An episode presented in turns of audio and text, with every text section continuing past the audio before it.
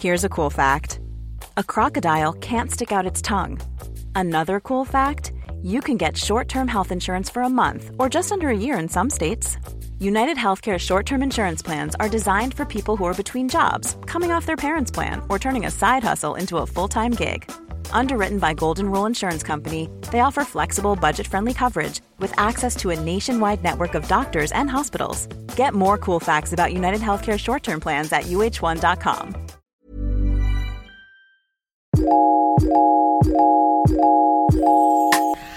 Welcome everyone to yet another episode of the Bobo and Flex Show. My name is Bobo and I am your resident optimistic nihilist, reminding you every day of your mortality and the urgency to get your titty sucked before the apocalypse swallows us whole. And I'm with the beautiful Flex. Uh, I'm only here to encourage you to critically think and to facilitate your own nut and to stop being a dumb bitch full time. Love it. In summary, we're here to facilitate our own nuts, we're here to get our titty sucked, and we're here to seek out pleasure and growth with our chests. Which brings us to our episode today. So, today is episode one of our five part series on dating. I'm so hyped for this. And today we're going to be talking about how to even navigate the dating scene. Whether you're new, whether you're an OG and you're trying to come back after experiencing some bad relationships, we've all been through it. We want to talk about how to regain trust, how to regain your confidence, how to date while queer, relationship behaviors, just all the things. So I'm really excited. I'm really excited for this episode in particular. I feel like I'm really good at dating. Um, I feel like I've. it's the one thing that I really enjoy. It's one of the favorite parts of my life. But Flex, how do you feel? Like, on a scale of one to 10, because I was reading through, you know, we told people to send in their questions, and I'm looking at people's questions and comments on dating, and it sounds like it's just a minefield. like it's just World War Four out in these streets. What is your experience of dating and romance, the beginning stages? I can already tell this episode's going to hurt so many feelings, so Bobo apologizes. I don't. I want to make a quick disclaimer. If mm. the audio sounds different for any of you sweet chickens at home, it's because I'm in Ghana and Ghana is a loud place and everywhere is drama, noise, traffic, car horns, screaming, dancing, music, and nonsense.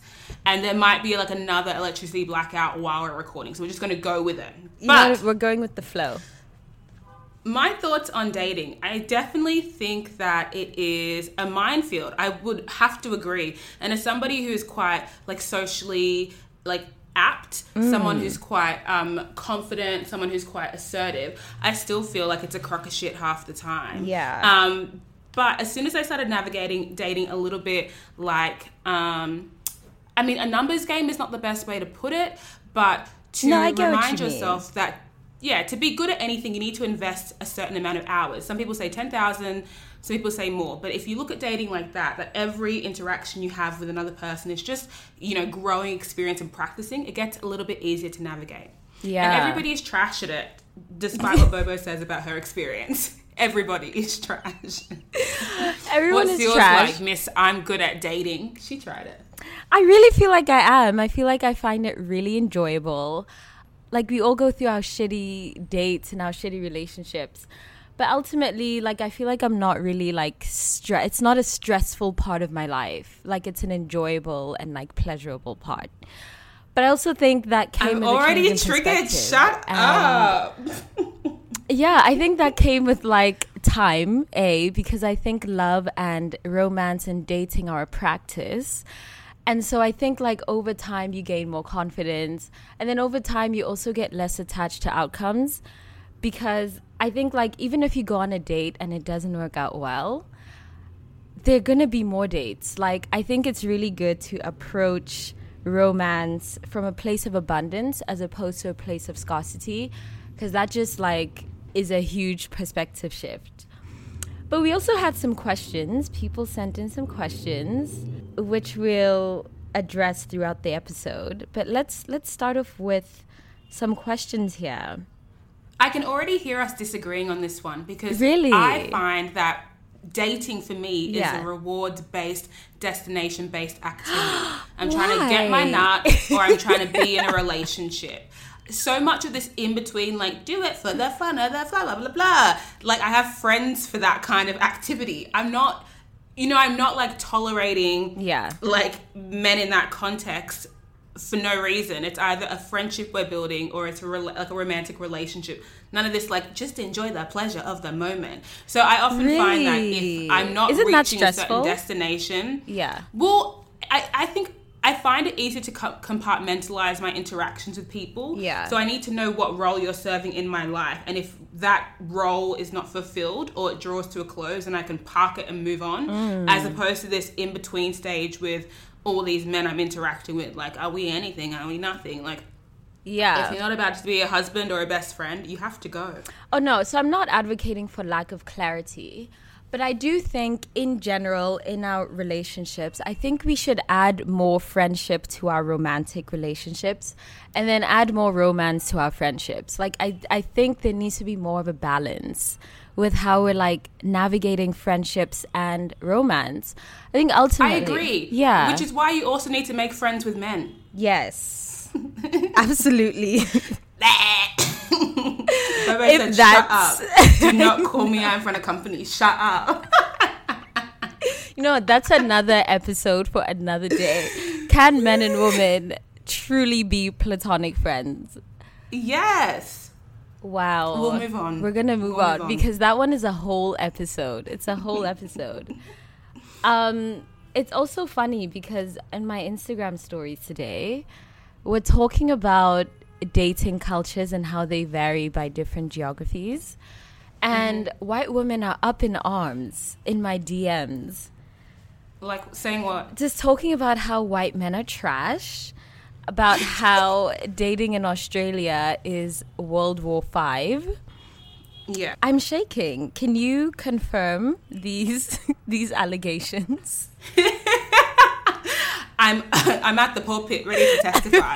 you know, I, I didn't personally realize how dire it can be in some instances dating in Australia until I went to different parts of the world and you realize that, you know, when you're in contact based cultures and everybody's touching, or for instance, being in Ghana, yeah. you walk down the street, you've had five requests for marriage, yeah. you know, three requests for dinner, somebody's touched you, somebody's calling you beautiful, gorgeous, smooth skin. Yeah. Like, it's you're just, you know, validated so much. Right. And then you're in Australia and you'll be on a date thinking, okay, maybe I've just made a friend. Like maybe we've just come here wow. to engage in friendship. Yeah, and but often that's also the way I date. I can't do this like.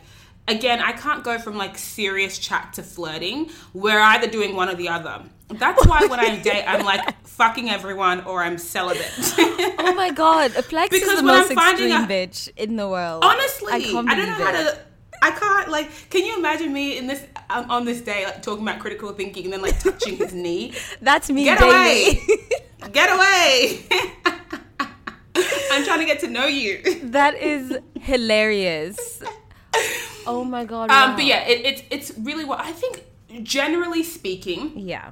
Don't get mad if you're an Australian cis hetero male and you disagree. Yeah. But I find dating culture in Australia to be quite passive or quite reactive. That's what I was getting. Yeah, that's what everyone yeah. in my DMs is telling me. Mm-hmm. So there's a lot of this, you know, like we're the last two people at a party. Maybe we should X Y Z, or like, you know, we've been friends for five years. Should we? Ha ha ha. Or I've had, you know, 16 lines of coke and I'm high. Ha ha ha. Let's fuck. I'm as, as opposed to this so sober, you know, declaration of attraction or affection or whatever it might be. Yeah. Um, it's interesting. How, which puts no, go on. Sorry. I was gonna ask. Well, how is that for you as a black woman specifically? Because something that people were also telling me is that there's such a rigid standard of beauty in Australia, which reminds me of my experiences growing up in Switzerland, where there's literally one standard of beauty. It's like the skinny, blonde, blue eyed white girl with no ass but huge titties. And that's that's it. If you fall outside of that, like shame on you, fam. It's not for you. she says shame on you. it's just not for you. ew, this is what we talked about in the pursuit of beauty. Yeah. You know, I, mm, um, you know what? I can see how that is a thing in Australia, but I often find that, like in metropolitan areas, we are blessed to be quite, you know, dare I say, multicultural. And mm. so, yes, there is a standard of like whiteness, and that's the central, you know, uh, compass for beauty. But there are pockets in which people aren't afraid to, like, you know, dip their dick in something else than vanilla.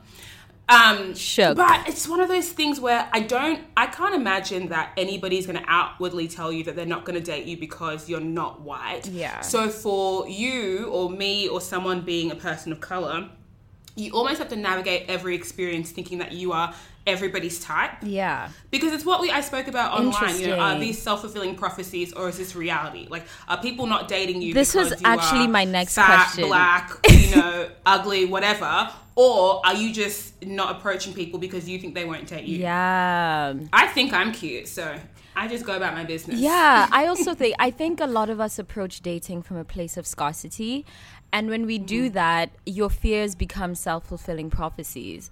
I asked a question on my Instagram story yesterday, not expecting it to even go into this direction of conversation, but I was asking people what do you guys think of coffee dates? Because someone posted about this on the Facebooks on in our Facebook group.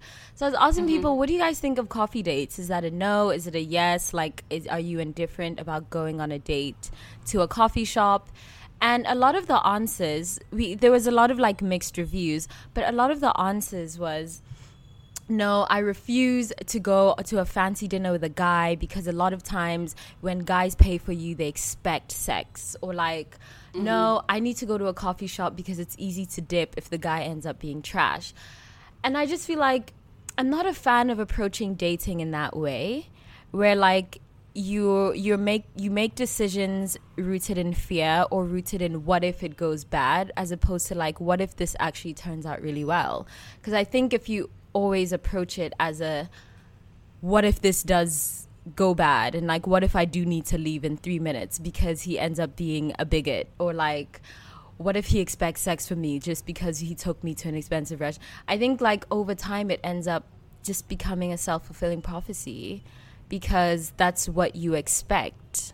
I don't think you're wrong in that regard, though I will say I do think that coffee and bar dates are culturally relevant in Australia. Yeah, I noticed it's geographic. Is, yeah, there, I don't really think there is. I mean, there, there, would be communities who are doing the wine dine, so and so. Yeah. But generally, there is like a, a through line of casual in a lot of dating when it comes, like in Australia. That being said, though, I do understand preparing yourself for the inevitable because you know going into an experience when preparing yourself to leave preparing yourself you know for, for safety measures that's realistic. Oh yeah safety you know, there, for sure. there are often like times in which you might agree to go on a date agree to accept a drink and all of a sudden this man thinks he owns you and he's called six of his cousins to come gangbang you. Like it's not cute. Yeah. When i was reading your story i thought that coffee dates were standard. It feels like not not like like as you were saying in the last episode, like investing very little and getting very little back, mm. but almost not putting too much pressure on the experience to be anything but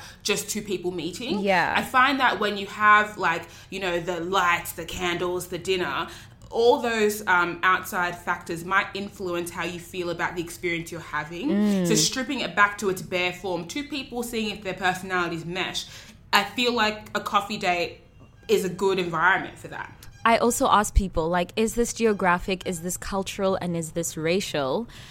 Because mm. I think that um, I predominantly date black men. And we'll we'll mm-hmm. discuss interracial dating. I predominantly date black men, and what I found is that black men are more attached to class, or like class is more of a of a um, an identifier or like a marker of your value than it is for white men just because of like historical and cultural context and stereotyping and things like that. So i find that like black men do the most whereas um, white men tend to be more casual because they don't have to live up to or they don't have to transcend negative stereotypes about them in relation to class. So i do find that you know someone someone was saying in response to my question like oh i live in nigeria and guys here just go all out.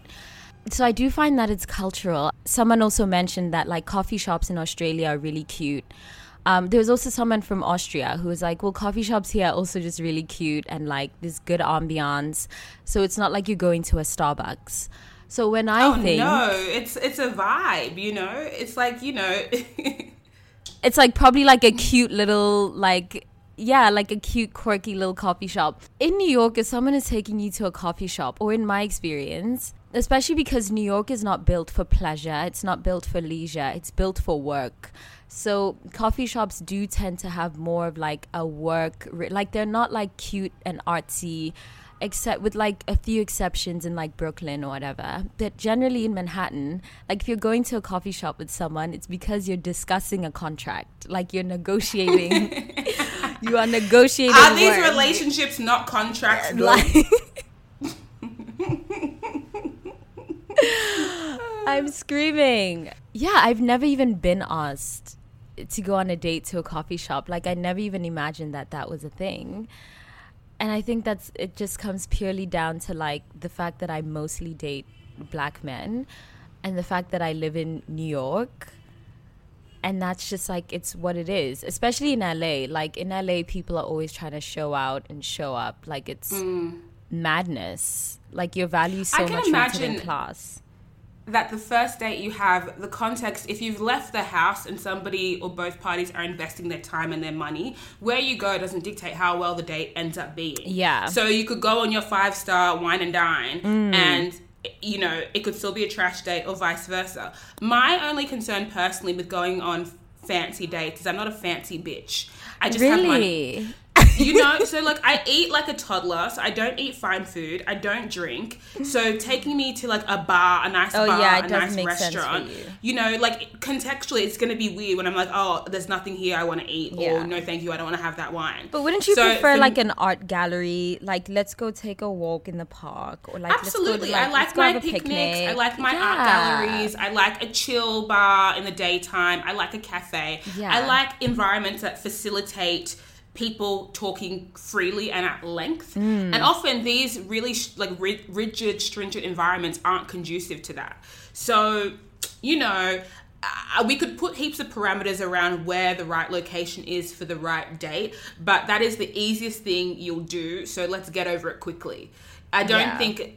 I mean, I, I wouldn't I know the Slumflower has, um, she's doing her dating, online dating chronicles at the moment on Instagram, Ooh. where she um, shares how she engages with men to elicit certain responses. So, like the type of men she goes for, who she knows will have money, mm. who'll take her to nice places, who will understand that the type of woman she is, and the type of way she wants to date. Yeah. And so there's a lot of conversation about, you know, like telling a man, you know, that you don't want to go to a pub because you're not a low class girl, that you want to go to a bar in a nice area, and so on and so forth. So he understands that he must what he's dealing with. Yeah, I, yeah. I personally don't resonate with that with that kind of uh, what's it called with that kind of like uh, approach to dating just because yeah, like I'm not a fancy bitch. But obviously, if you have preferences on where you want to go and the experiences you want to have, it's important that you communicate it. Before you know, you're a five star bitch getting taken to the local McDonald's, and then what happens? when you're at Denny's. Yeah, I think I think it would be so interesting for you, me, and the Slumflower to have an episode on dating because all three of us are so different in our Absolutely. approach to like we're like all polar opposites. It would be so then we need to go and date the same guy, yeah, and like recount our experience. Honestly, we need to just I don't know why we're on three different continents. All three of us Literally. need to like do a dating show. Go on dates with the same guy and like come back and tell our experiences. Similarly to you, I I'm also not a fan of that type of approach to dating, but that's because I'm not a date. I don't I think everyone dates for different reasons. And mm-hmm. I think when it comes to dating, I think a lot of us don't get what we want because a lot of us don't know what we want. What I like about the Slumflower is that she's clear about what she wants and she's exactly. clear about communicating it, and therefore she gets yeah. what she wants. I think a lot of people feel shame for the fact that they want to date a guy with a lot of money. And so instead of pursuing that with their chest, instead what they do is they settle for less and then they're disappointed or they blame their failure to communicate on on another guy and dress it up as failure to execute while I'm not someone who dates for like upward mobility or who cares that much about like whether a guy is rich or not, I am I am a fancy bitch. Well, I'm fancy when it comes to food. and I'm also really, really particular when it comes to food. And I communicate that. Like before a guy even suggests you know, even suggests a place. I'm like, these are my favorite. I'm really into Mediterranean food. I'm also vegan. I'm really into ambiance. I need the place to not be la- like, I just tell him what I want. And from that point on, the guy can decide whether I'm too high maintenance for him or not. Because I'd rather not go in pretending to be like, a bitch who's cool to go. Someone once asked me to go to Dave and Buster's on a date, and it just had to be a no for me. And while he thought I was a bougie trash bitch, I was like, I'd rather you think I'm bougie and trash than for me to pretend that I want to go on a date to Chuck E. Cheese because, like, I don't. You know what I mean? I just think we all. And similarly, be, like, I have to do the opposite of you. Like, yeah. I have to remind people that because I eat like a child, you know, those expenses that you don't spend during dinner will happen when you have to take the fourth holiday in like the second there month. Go. You know what I mean? There we have Like my wardrobe has dried out, my snacks need to be replenished in the fridge. So please.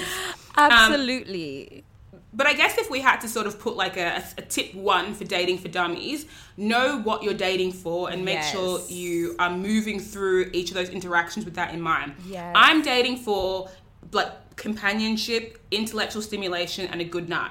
So I need to make sure that across each of those dates that I'm at least one of those boxes is being ticked. Yeah there's no point in me going on a date with a cutie who doesn't know what words means and struggles to articulate themselves. Absolutely. I can't be bothered. Yeah. So it's, you know, know why you're dating. And it can be for superficial reasons. People just want to have partners. Yeah. And it's fine. Like, but you have to do it with your chest. With you mm-hmm. cannot pretend I think it's it's really interesting how I think you and I both date for similar reasons, but we approach it really differently, and that's also yeah. something that you need to be self-aware of.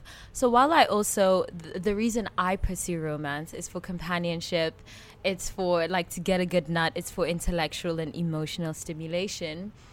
I don't really compartmentalize as much as you do, like romance mm-hmm. versus friendship what I ultimately want is a best friend who sucks titties like no one's business. Like who Amen. Who you know what I mean? And so like it's good to like also be aware like Flex is a turbo bitch and I'm a slow burn. And you mm. need to be that with your chest, I also feel like. One of the questions we got was like how do you become more confident when you're approaching dating?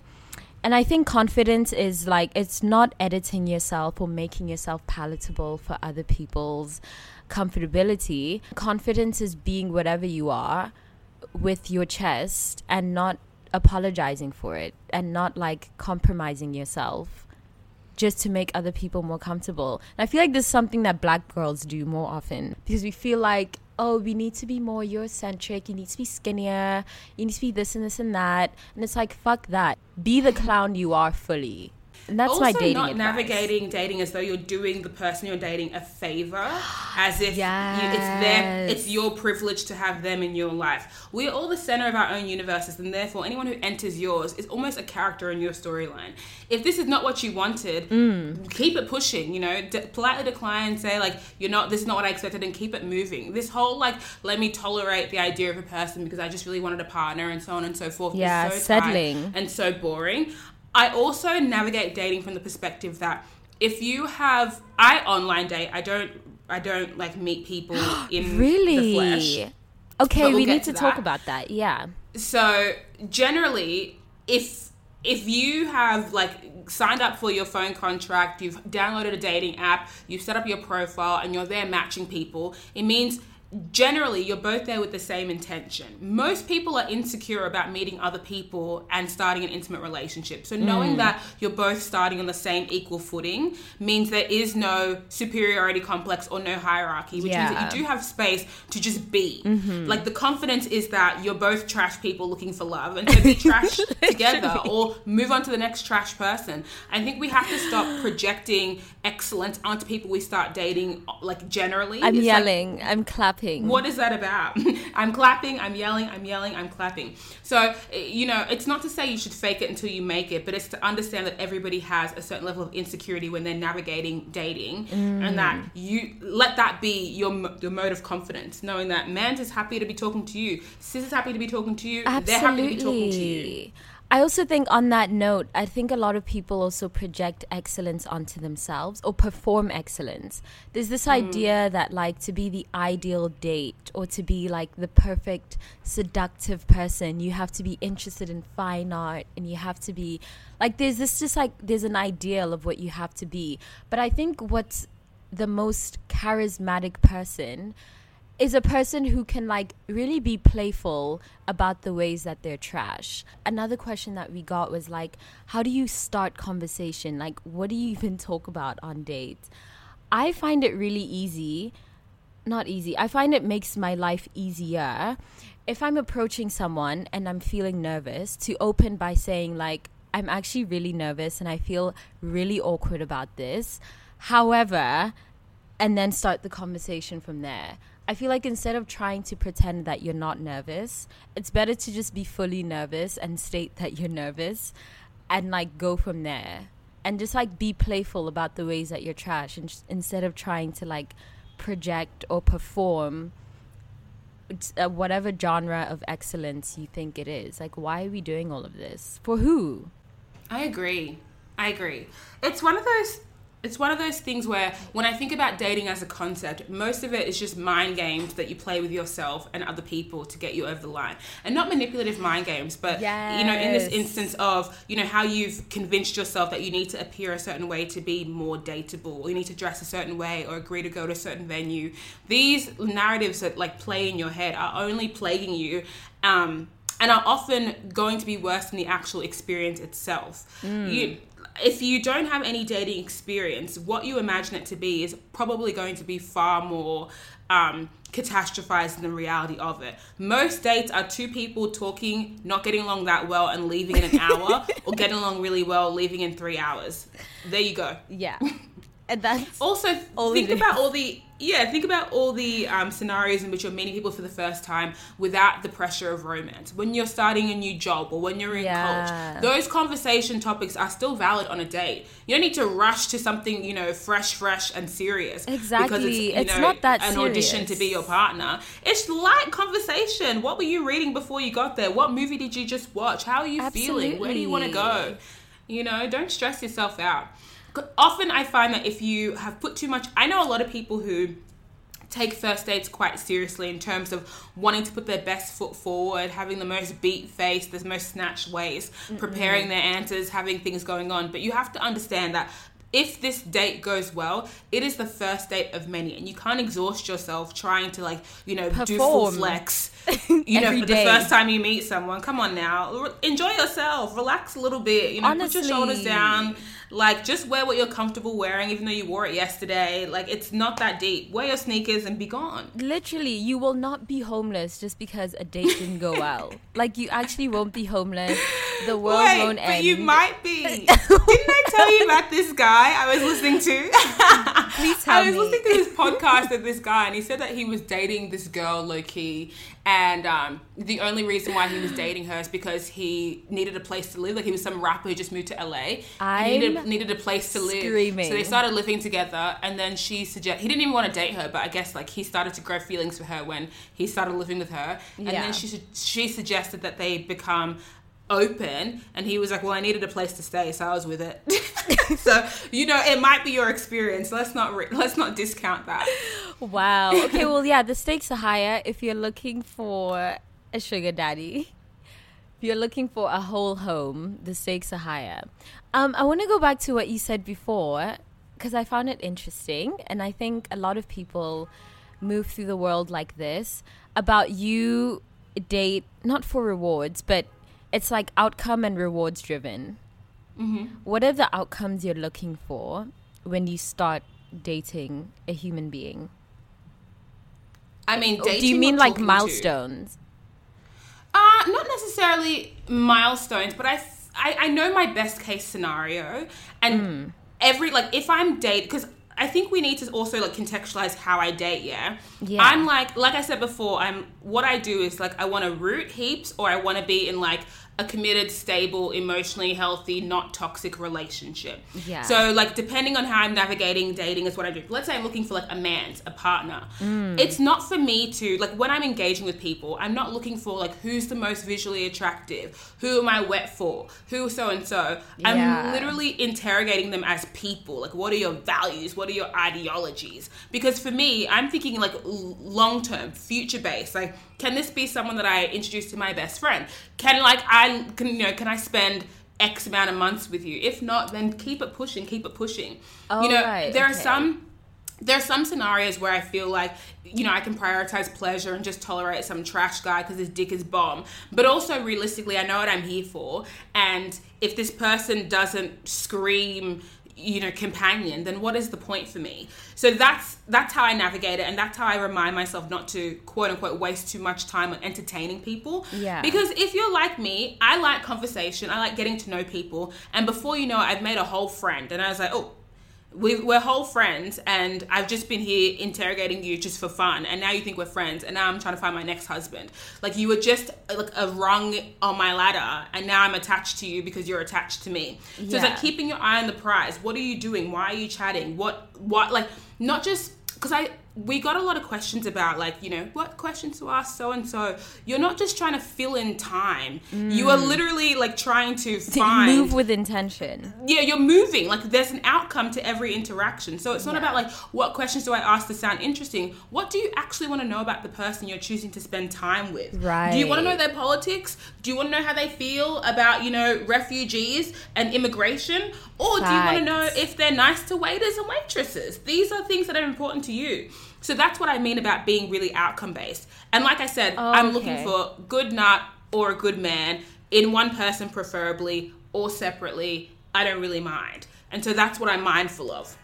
Okay, I don't think pushing. that's like really being outcome based more than it is just being a bitch with standards, which is also very rare, honestly. Look, Okay, do you know I what get I want to talk mean. about really quickly? Because in this whole I, this topic of standards and expectations and everything, Yeah. um, we there's a lot of discussion in our Facebook group about um, sparks and you know, Chemistry. first dates and first impressions in chemistry. And I do Mm. think there is an, a chemistry agenda. I was gonna say the same. Bitch, let's talk about it. because do you know what? I What is chemistry? count- what is chemistry if not just And lust? why are you guys Come looking on. for it? Why are you looking for chemistry? I, I feel like chemistry is this. It's this a lie. im- it's this very imprecise measurement of attraction and affection and intimacy that doesn't really say much, but it, people put a lot of weight on it. And so I was thinking a lot about how people in the group were explaining that they have gone on, you know, one, two, three dates with the same person. They can't feel the spark. There's no butterflies. There's no chemistry. Should they just let it go? To which I say, you know, if you're looking for a feeling that you can't describe and can't quantify and can't qualify and can't locate, and that's going to be the hill that you die on to like remove someone from your life, come on now. Is that Yeah. really realistic? Though I do understand, you know, knowing straight away in the first how many seconds that you're Intuition. someone, Let's whatever. differentiate intuition versus chemistry. Yeah, I think let- there's, there's a very clear difference, and I think people conflate the two, and that's why you're you're throwing someone in the bin. You're throwing someone away in the trash because you're looking for something that was constructed by Hollywood and Disney and is fictional, but in nature it doesn't actually exist. But really, what does exist is intuition. That intuitive knowing that this person not that you know exactly who this person is, but you intuitively know that, like, you know what, this person, him and I click. Like, we click on a fundamental level. We fundamentally believe in the same things. We fundamentally have a similar lifestyle. There's just an intuitive knowing. However, there's no, I feel like Spark has an undertone and connotations of passion and like erotic sexual, passionate undertones. And that I think is a construction of Hollywood and Disney that doesn't exist, that leads women astray, and therefore we've now been hoodwinked. We've been bamboozled into looking for something that doesn't exist and then being disappointed. because Absolutely. it doesn't exist. What do you mean? I do think, like, yeah, granted, like, you know, is your clit tingling? Are you wet? These are all things. Are your nipples hard? Sure, that's lust and sexual attraction. I do right. find that, yeah, like Bobo said, there can be that romantic chemistry where you're kind of like, oh, this is effortless. Like there's an attraction. It might not be like I want to jump you, but I am attracted to you, your mind, your spirit, your energy. You know, it's magnetic and it can maybe feel like a little bit addictive at some point. So you're kind of like, oh, I don't even know what it is, but I'm interested in engaging with this person some more. I feel like these are all things you can look for. But if you're looking for like an all encompassing, like top to toe, this is my person, I'm obsessed, I'm in love, you need to either you know, um, what's that word? Pick people better. I feel like you can't just date any old Joe and then be complaining that there's no spark. If there isn't a spark or chemistry or that magnetic attraction, then you probably haven't done a really good job of find or like you know of sorting through your potential options. Yeah. So maybe that's your bad and not their bad. And if that's true, then don't put so much pressure on trying to make it make sense and just say, you know, I gracefully bow out of this one. You know, if you're not a ghoster, then just, you know, quickly do your one, two, no thank you. Yeah. And then go to the next person. And I feel like there are ways to to figure out if that spark is going to be potent or that chemistry is going to be potent before you spend time with this person. Right. Like when you are doing your texting, texting, are there mutual topics you're both excited about? Yeah. Are you excited to tell this forced? person about you, or is it dry? Is is he texting you what you doing every every oh, ten minutes? WID, WID, WID. Sad. Delete him. Like sad. oh my it's, god, I mean, one of those things where peeve. you know I will th- I will flush you down the toilet texting me WID. It honestly the, it's so easy to be interesting and interested in someone when it's natural. When you meet a new friend, when you meet a new coworker, there's a natural curiosity that comes out that that you know forces you or implores you to ask questions, to remember those answers, right. to keep it going. If that energy isn't there in the first couple of interactions, and I don't really know why you're, why you're pushing. But if that energy is there and the sexual chemistry might be lacking, you can work on that.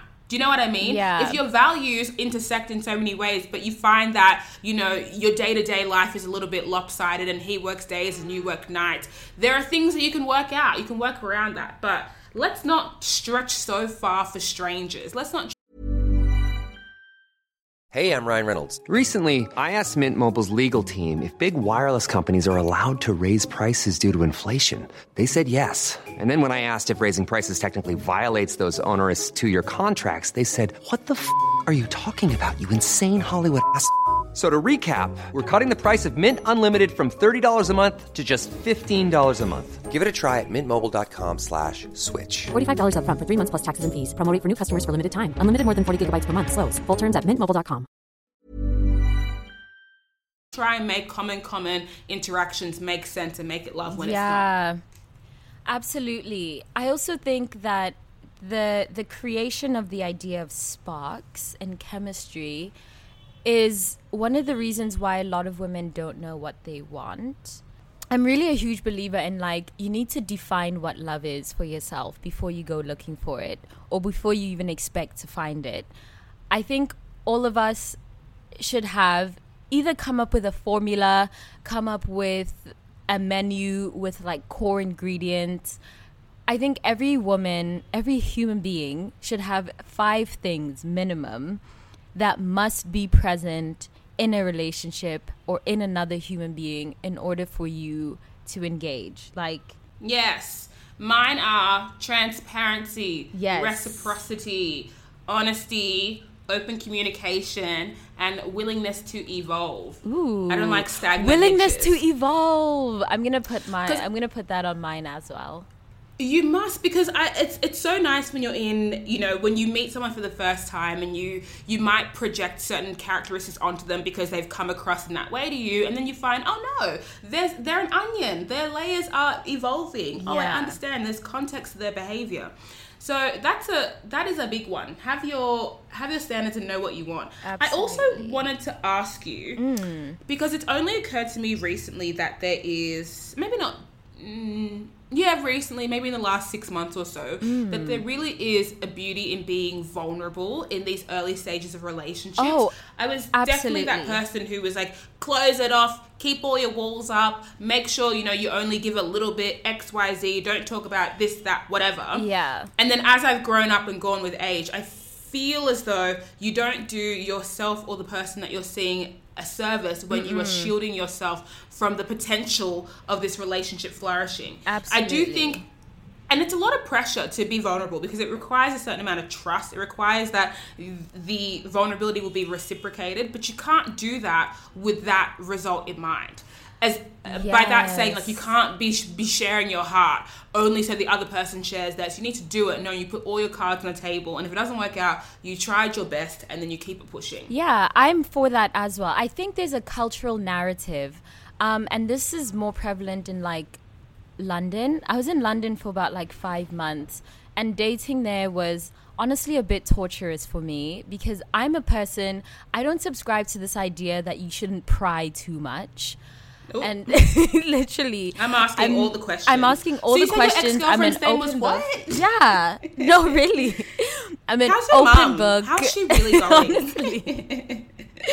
How will your mom feel about me being black? I'm an open ass book. I don't subscribe to this notion that like you know, you shouldn't pry too much. You should try on the first date to keep things lighthearted. No, no, no. I'm not with that one of the reasons I really struggled dating when I was in London is that I would go on dates and the conversations would be so surface and I could feel that there was like such a high level of like performative politeness and kindness that it actually built a wall of that a wall that really sort of like rejected vulnerability. Like I feel mm. like when mm. you're really trying so hard to be polite and to make sure you're not stepping on any toes and to you know to be doing all of this to protect the other person and yourself, you actually do yourself a disservice. And I think like it's cultural. I feel I find that America's a lot more open. There's a lot more. I also find that um queer communities like dating while queer there's a lot more like openness but we'll get into that in, at a later stage but I feel like I ask all the questions. You have I to. go in guns blazing. If I want to talk about sex, I talk about sex. I know some oh, people find that distasteful, but for me, mm. like I'm a person that really enjoys talking about sex. And so if you're going to be someone who's shy and who's like, "Oh, but that's too much. Oh my god, you're being you're so vulgar." Then I already know we're not compatible. So I'm glad I I I brought up the conversation. I'm glad it made you uncomfortable because now we both know where we stand and now I can move on and you can move on. And it's just like there's just no room. There's no room for going in guarded. Um, there's no room for being afraid of your baggage because I feel like the walls that you build up to protect yourself will eventually imprison you. Yeah, because then you exactly now it. you're single for life. Now you have no friends. now your human relationships are trash because you've refused to be yourself. Out of what? Out of fear of not being accepted. Fuck that. I'm not with the shits. I'm asking all the questions. I'm asking about your trauma. We're unpacking yes. all the ways that we're trash. And actually, a red flag for me during a first date or like the first few weeks of knowing someone is someone who really fully believes that they're that they're easy to live with or that they're easy nope. to be with.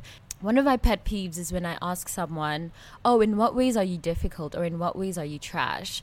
Because I think all of us are extremely difficult to be with and extremely difficult to live with. And if you're not aware of that, that's a really big red flag for me because when I ask you on a first date, "In what ways are you trash?" and then you tell me some flimsy answer like, oh, sometimes I just care too much. That's a huge red flag for me because it shows a lack of self awareness or it shows inability to be vulnerable and to be mm. yourself with your chest. And I don't have time for that. I'm an advocate for laying out all of your trauma, all of your baggage, because we all we're all coming into a new relationship with our last one. Like yeah. You never leave your past in the past. Unfortunately, that's not how we're set up. You bring your baggage, you bring your traumas to your new relationships, and instead of pretending that they're not there, I need you to lay them out on the table, or else it's just a red flag for me. And also not laying it on the table in terms of transference. We can't mistake sharing trauma for building intimacy because those two yes. are not mutually exclusive. Let's so just because it. you told Mandem that you've got depression and that you know last year you wanted to commit suicide does not mean you're building a bond. Mm. You just set it out there and don't give it to someone without without the padding you know put some context behind why you're sharing not just trying to manipulate someone to thinking that you have a connection where you don't mm. i also find that if you are you know don't perform vulnerability because that's just just crazy you know if yeah. you don't have it like that then don't follow this advice that we're giving you especially if you don't feel like you have the range to also take on somebody else's vulnerability and trauma because mm. that's what mm. happens it becomes an exchange and so if it gets too much for you to hear that you know the girl you're seeing you know just had an abortion and she's got PTSD then maybe don't go so deep initially you know yeah. figure out where your where your emotional bandwidth is and what you can afford to share with someone without sacrificing your emotional and mental health that shit is so important it um is. and also you know navigating this this whole vulnerability thing. It's just a matter of knowing that the person that you are engaging with needs to understand you fully, like contextually. And when yes. you're just talking about yourself in in first person narrative, that's not really helpful. They need to understand how you see yourself, how they're supposed to see you, how your friends see you, so they can accurately project their fantasy of you onto you. Ooh. As opposed to you because you know when you go on to dates, right? You look like you, you know you put on your best dress, you're snatched, you're really funny, you're really confident, you're quick, quick, you're sharp, you're sharp, and then you realize you go home, you're emotionally drained because you gave that date your 110, and you will never have that energy again. Oh my god. so please manage expectations, your own and theirs. so where do you draw the line between being authentic versus like being being pleasurable to be around? I don't know. You know what I, I mean? It'd probably be like the fine line between like how you behave at work, where you kind of like show yourself but not show your whole self, yeah. and then how you might hang out with like your best friend's best friend. Yeah. You know, like there's that certain level of like familiarity and comfort, but also you're reminded that this person doesn't know me. So right. in some ways I do have to retain a little bit of distance, a little bit of respect, a little bit of boundaries just to help them navigate it a little bit better. Yeah. You know, I I feel like the threshold is all personal, but what this all tells you that there's no strategy for how to date well. Like as we mentioned before, Bobo, myself, the Slumflower could go on the same date with the same guy and have three wildly different experiences yeah. because so much will dictate how how we engage in that. Also, it's really I think dating is a fun exercise to realize how you're perceived. I mean, I yes. go on a ton of dates where if so I notice the dates I go on that aren't sexual because obviously I have sexual dates and I've got like Wait, life what? partner dates. Yes, I feel like so let's say like if I'm going on a date with the intent just like this guy's hot, I'm trying to get a nut. I don't do that shit anymore. That was like me start of the year. Mm. If you've been listening since the start of the year, you would know. I was on an escapade. but those sexual dates, yeah, like I can go into them, be loose, be free, be whatever. Like I'm funny, like I'm quick witted, I'm sharp, everything's cute, I'm flirting, it's sexy, love it that's not the same person you date when I'm trying to find a man. A husband. Like I don't feel that if I'm finding a husband, I don't perform. Like I don't make you feel comfortable. I don't fill in the blanks of conversation. I don't wait. I don't make you sound more interesting than you are. Like I, I'm really not that forgiving when mm. I'm looking for like a person, person. And so I could imagine if two guys were dating me with those two separate intentions, they'd be like, "Well, I don't know that girl. What? She was funny with you? She wasn't funny with me." Yeah. So it's these things you have to be mindful of. You're just testing and trialing and seeing what works for you. And the worst case scenario, it doesn't work out and you move on. But that is just my experience being a turbo bitch in heterosexual dating.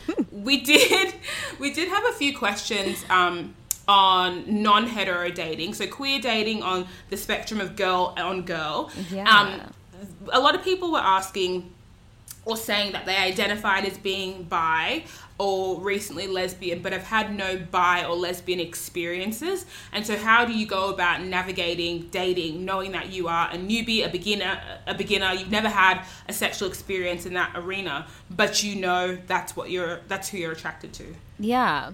So i think like it depends on where you are. I've only experienced this in la versus new york. So I'll contextualize it that way. Well, A, let me like debunk a few myths or debunk the biggest myth, which is that um, dating is a lot easier in queer communities. I think a lot of women pursue like other women because there's like a myth that it's going to be a lot easier because men are trash and therefore like women won't be trash. And I just want to start off by saying that we're all trash. And if anything, I feel like dating while queer is a lot harder, um, a lot more confusing, but still fun. Like it's still a good time. I would say events. There's always like communities. There's always like pockets of people that are just like queer parties, queer markets, queer this and this and that. There's always like pockets of people on the internet that you can engage with. I feel like dating apps are a good way to start. I've tried this the app Her. If you're not just looking for like a hookup, it's also like an actual dating app. So I would do that. But I would also just like not be afraid to flirt with women. I think there's a fear that like if you flirt with a girl, if you flirt with a girl and like she's straight, it's gonna be weird and like this and this and that. But that's honestly not the case at all. It happens more often than you think. And if anything, anyone is just flattered that you're flirting with them. So just flirt with people, like be yourself. And if it works out, it, it does. And if it doesn't, it doesn't. But just like dating, what regardless of your sexuality and your gender or whatever it is, you need to go where the type of people you're looking for are. If you're looking for if you're interested in intellectuals don't go to the club looking for a husband. Go to go to fucking harvard library. Like go to the spaces that facilitate your desires. And like it's and don't overthink it. Like it's fine. Like it's not it's not that deep I have a question for you in mm. regards to what you just mentioned about going to the places to find the certain caliber of person. Yeah. When we talk about dating and how to navigate it, a lot of people navigate it with a type like I want to date older men. I want to date taller men. I want to date uh, like creative women. I want to date so and so. Do you find that, as you said before, the same things that you use for walls to protect you also confine you in the wrong ways? Mm. Is there something to say about dating freely and, you know, not giving everybody a go, but being more open to just the experience of dating and learning that skill yeah. before you you know shoot your shot with all the people you actually want to date. And because you've never dated before you don't have the skills to do it. Because imagine yeah let's say I, I was like i want like my tall fucking creative lawyer who comes from big money has a great family with 16 brothers and so on if I've never dated before and my first dating experience is with this guy, and in my head I've constructed that it should be romantic like Hollywood. Yeah. Man says to pull out my chair and then like kiss me on the cheek and then, you know, pay for the bill. And we get there and he wants to go to a pub and then to Denny's and then I don't know how to act. Is that my bad? Because I haven't trained up for this experience? Or you just start as you intend to finish and date the people that you like? Well, I think there's like limits to it, right? Like I think all of us have either standards. Yeah, I don't know. I guess people have types when it comes to aesthetics, and that I don't fully understand. Similarly to you, I wouldn't advocate for like limiting yourself to your one specific type, but I do think you know what your like you know what your standards are. So if you know you're only into women, there's no use, you know, in like going on a date with men. But I would say if you if you know you're only into women, then like be open to different types of women. Like why close yourself off to like women who are musicians when you could mm. be with yeah, if you haven't tried any other type of woman. What I realized from watching Love Island is how Oh my god, I have an update for you, but go on, go on. You oh my god what I've learned from watching Love Island is that w- one of the ways that women really self sabotage themselves is with their ridiculous typing of humans. The ways that, who was it, Anna? Who was just, mm-hmm. who refused to date anyone who wasn't like six foot ten. And then she complains, and black, literally. And then she complains that she can't find a man. Like, are you mad? Mm. I, I do think it's a form of dumb bitchery. Is it really that deep? If you date a guy who's not six foot ten? Like, will you die if you date someone who's six foot five?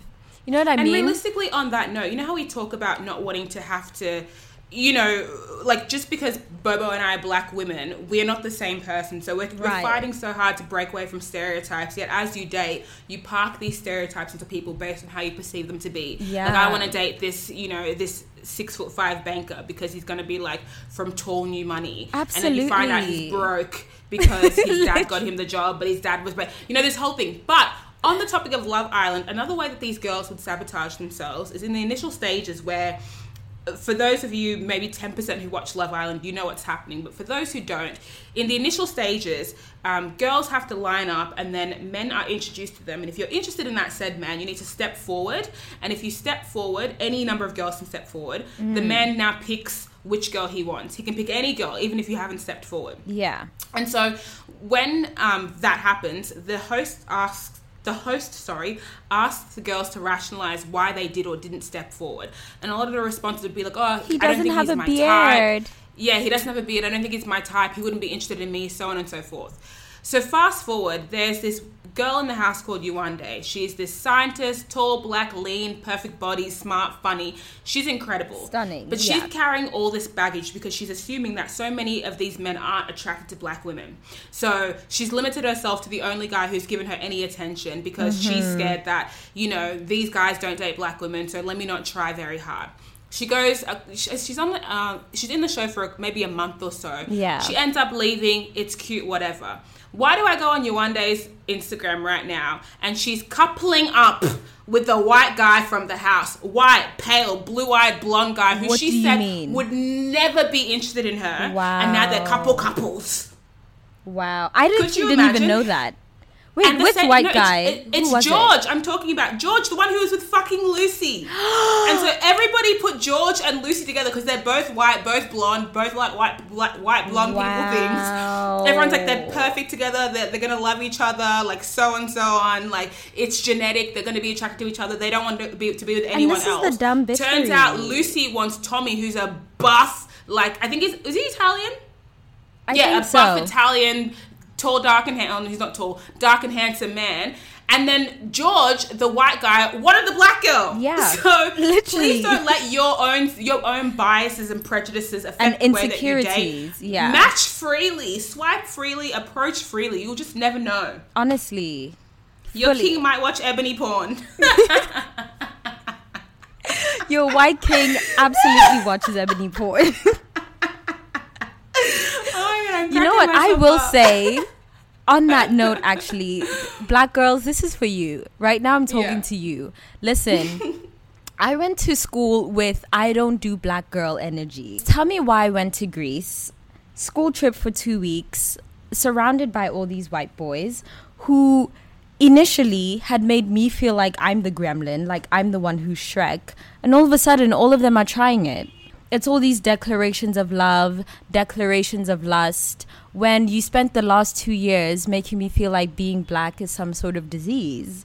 Message for black girls don't let these white boys have you out here thinking that you're undesirable just because you're black, just because you don't look like Heidi Klum.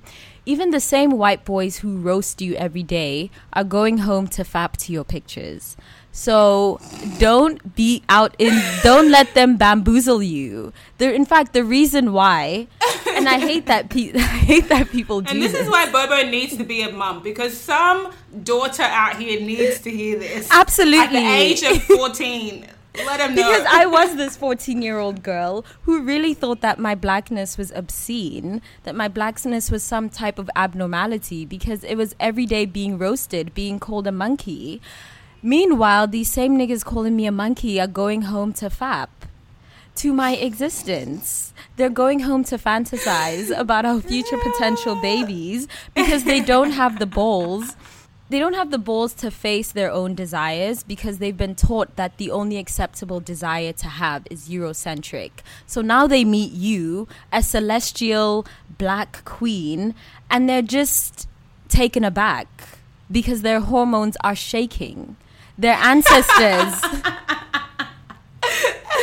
their ancestors are shook at your presence. She said their hormones are shaking. Their hormones are shaking. Don't let these white boys bamboozle you. They are enamored by your existence. I'm losing my mind. That was a question that um, we got a lot in our DMs, uh, Bobo and Flex on Instagram. Mm. Um, people were asking me because I date white guys what that experience is. And yes, my earliest experiences have been dating white guys, surrounded by white people. When I was in high school, I mean, I don't, I've repressed primary school. I don't remember what happened then. But high school, we had like a, a men's. I went to an all girls school. Mm. We had a boys' school attached. Oh my god, same. We need yeah. to talk about that experience and how it we shaped do. your perception of dating. So I didn't really engage with that boys' school, but the boys' school I did hang out with was all private school white boys. So mm. my access to wait, there was one skater that I liked in the public boys' school, but anyway. So my access to boys was going to be white boys that's just what I was into. And all the ethnic people I knew, black ethnic, not, you know, Asian, were my family. So that's it. But so people were like to me, what's it like dating white guys? I don't know. White guys are the ones that approach me, white guys are the ones that I date, white guys are the ones that I fuck. Interesting. I don't know what to tell you. That's so interesting because I feel like for me, the first time I've ever, I've never dated a white guy. But the first time that I'd ever like had a flirtationship with a white guy was wow, like a flirtationship. Oh, that's a thing. Come oh, on, absolutely. The first time I had a flirtationship with a white guy was 2 years ago. Like it's taken me and then I've had I had during college because I went to basically a school that invented sexual assault. It's like the rape capital of the Jesus. world. So yeah, it's wild. I won't say the name of the school because they they'll sue me. But I had some really problematic, very violent experiences with white guys where I could tell they were they were trying to get out their primal desires, like their primal sexual desires they're repressed ones. Yeah, that they've rep- that they've repressed. I feel like Africa as a concept um, is a dream that's been deferred for a lot of Americans. And so when you come as an African woman, you are the entry point to their dreams. You're an entry point to their wildest fantasies. And so they project all of these fantasies and dreams and like repressed primal desires onto you and it comes out during sex. Like you'll just be casually hooking up with someone and they'll be so unnecessarily violent. Mm. they're like calling you a nigger like all of a sudden calling you a nigger. It's just like it's I'm madness. actually screaming. I would die. Oh my god. That was absolutely. my first ever experience with a white guy was him getting off his primal animalistic instincts. I just feel like they're like, oh, Africans, they li- they expect drums, they expect lions, they literally, they expect Afrobeats to be playing in the background, and I'm just like, fam. Shut up. Do you know what? But I mean, Absolutely. that doesn't stray too far from historical archetypes of black people. Like you've got Absolutely. you know black men, mandingo, fucking like eight foot five, huge dick, like so, so like, fucking um you know, abs everywhere. And then you have like black Jezebels, you know, or sapphires. Yes. You know, it's like this shit's been existing. So I can understand, especially when we're talking about America, how those stereotypes are allowed to sort of run rampant. And Oh my free. god! And that guy was Russian, and my second experience was with this guy from Idaho, who I later found out had a really problematic fetish or obsession with black girls. He he might as well have. He might as well have. the lengths that this guy went just to try to fuck. the lengths he went. This guy found out, he did his Googles, found out mm. that I'm Buddhist. Mm. This guy fully pretended to be Buddhist just so that we, he literally invited me over and was like, you know, I really want to chat with you. I'd really love to meditate with you. He'd, he'd be reciting all of these Zen koans, and I was so impressed. Like, naive little Bobo was mad impressed. So I go over, and I this is this guy's like chance to unleash all of his primal, intimate, repressed desires about being with an African woman. The questions he would ask, oh, is it true that African women have tighter pussies? Like he was just like drooling, frothing at the mouth just at the idea of being able to colonize a black woman's body. It's disgusting. And those were like. I'm glad we were getting this off your chest because I'm honestly having a um, conniption. Literally.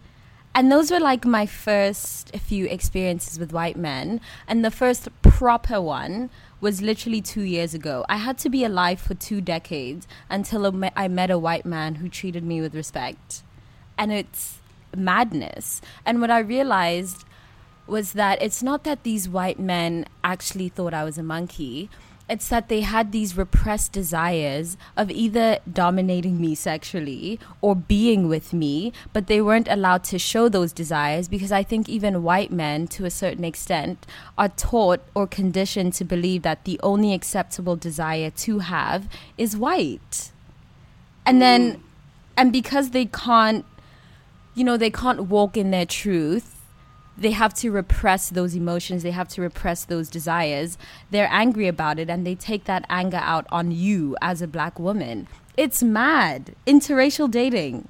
This needs to be a whole episode. It's wild. of Bobo just talking about her literal nightmares. literally, literally. I can't. I can't relate, but.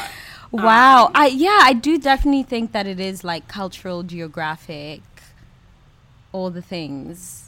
It is, and also I often find that if you have to imagine I'm operating in very white adjacent circles where I'm getting a lot of like, oh, you know, you're just like the other white girls, like not black black type energy. Mm. Nobody's saying it, but I can imagine that when people are engaging with me, they're getting like a African light version. Right. Wait till I move to Ghana, host.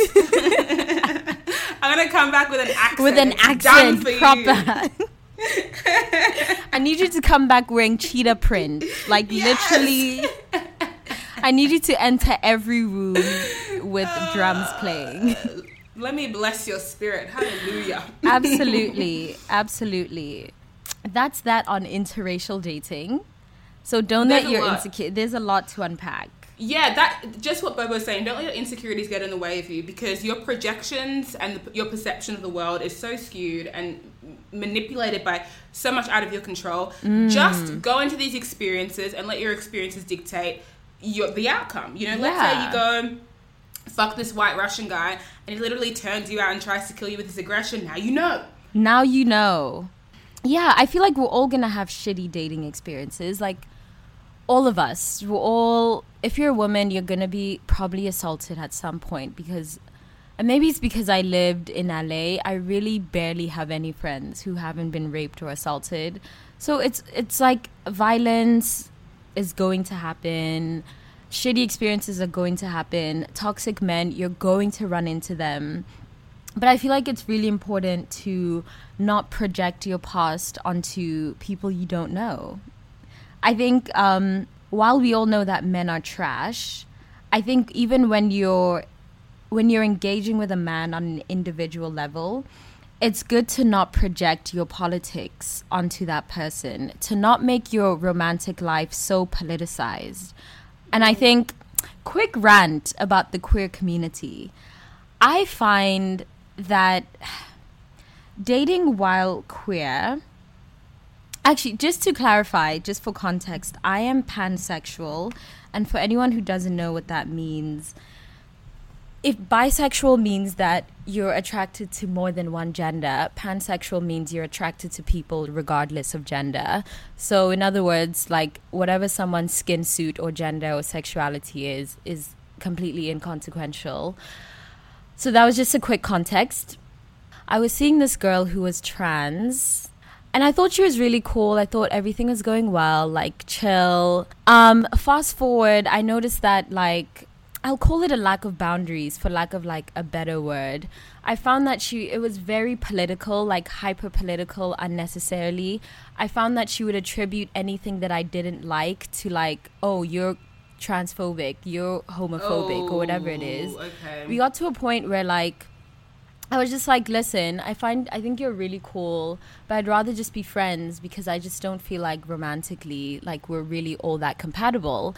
And she mm. decided for me that the reason I didn't find it I didn't find us compatible is because she's trans. I find that like a lot of queer culture is rooted in resistance against heteronormative cis culture and that resistance manifests itself in like oh i can do whatever i want because i'm free and i'm queer and i'm here and i'm liberated but it's like just because you're liberated that doesn't exclude you from accountability that doesn't exclude you from like your actions having consequences I don't even know how I got to this point. I don't even remember what Allow we were yourself. talking about. Enjoy yourself. Honestly. But don't delude yourself into thinking that, like, dating while queer will rid you of all problems. If anything, I feel like queer culture creates just as many problems as it solves. And you can fight me on that. Come fight me in my DMs. I don't care. I said what I said. yeah that's it you when you're dating you must assume that the prejudices you think exist around your body as political as it may be just pretend they don't have any effect on your relationships until you know for sure. Absolutely. Don't assume someone's not dating you because you're fat, because you're religious, because you're trans, because you're whatever until you're proof it's proven otherwise. Otherwise you carry so much not only baggage but you know emotional suppression into all these relationships yeah and like fear and anger and discomfort bleeds off on onto people that you're dating with and it may become a self-fulfilling prophecy and this is not to say that it will sorry this is not to say that prejudices do not exist they absolutely do but you know who are you to assume which ones work when and how and how and whatever just allow them to manifest in the way they do naturally and then you can like navigate dating not in fear because there's a lot of that going around. Yeah, I think it's really good to differentiate between am I angry or am I just being triggered? I think mm. a lot of times you're just being triggered and you think you're angry, but when you start to unpack like why you feel the way you feel and why you think someone doesn't want to be with you because you've decided that it's because they are homophobic. Maybe you're just being triggered because you grew up in a lot of homophobic communities and now you're projecting your insecurities on someone else and blaming them for your anger at the moment but like that's just not what it is it's almost the time to remind yourself that you need to start um, engaging the people as a group and not like uh, as, sorry as an sorry, as an individual. You need to start engaging with people as an individual, not a prejudiced group. So mm. because you had one trash experience with this Russian man, it's not every day all Russian men are trash. Yeah. Because you had this one cooked experience with, you know, uh, a creative lesbian, it's not all creative lesbians are trash. Yeah. You have to start singularizing and put, pulling apart those experiences as singular experiences. Otherwise, you'll just like your dating pool will dry up quick. Quickly. And this is why also types are useless. Like having yeah. a type. Because the irony is, as much as like my worst experiences with a Russian man, one of my best experiences was with like a white guy from, from like England, you know? Crazy. It's wild. You just can't limit yourself. You need to go in fresh I also think like dating, just like anything else, you just have to throw yourself in. You can't yeah. half go in. You can't dip, you know, a little bit of a toe. You have to fully allow yourself to be hurt in order to fully experience the bliss of love. This is very true. And just to wrap up, I know Bobo and I aren't a big fan of, you know, entering dates and having an escape route an escape route, sorry, route, yeah. whichever way you say it. But um, I know a lot of people rely on those kind of tools and techniques to comfortably navigate dating. Mm. So we did get a mm. suggestion from a follower on Instagram who said that they personally like to set up um, exits on first dates or like dates or interactions and making sure that you figure out what yours is. Like, what's your safe word? Tell your friends, like, I'm going to text you or tell the oh, bartender, yes. so on and so forth. Yeah. We will get into this in our next episode, though. I just wanted to clarify because I think that we brushed over that very quickly. Yeah. Just true. know that personally, it's not for Bobo and I, but we will be talking about it in our next episode how to navigate safety, both yeah. sexually and, you know, otherwise in dating. Because it's wild. Yeah our next episode will be about first dates how to mm-hmm. deal and navigate first dates. Um so once you found the person that you're into how to move forward. So stay tuned. Join in on the conversation on facebook. We have a facebook group. We also have an incredible program. It's a mentorship program where because we have such an uplifting community, you can actually become a mentor or you can mentor someone in our Facebook group around anything to do with career or to do with love or to do with marriage or to do with health. Whatever it is, you can find someone to help or find someone to help you navigate this world. We also have an Instagram page. Follow us on Bobo and Flex on Instagram. And let's continue the conversation. Support us on Patreon, follow us on Instagram, and join our Facebook group. And we'll see you in the next episode. Bye. Me.